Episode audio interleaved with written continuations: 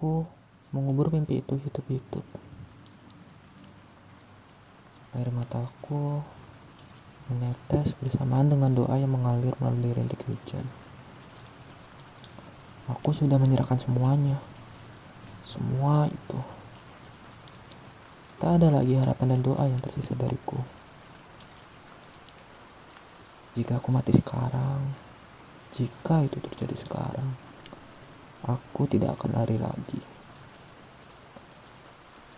Akan kutemui satu takdir terakhirku itu. Karena memang tidak ada lagi tempatku untuk berlari. Tidak apa-apa. Karena semua ini memang sudah selesai. Di akhir perjalanan pun, aku menulis perpisahan kecil. Cobalah kau baca selagi sempat. Tapi, aku sudah menyerahkan semuanya.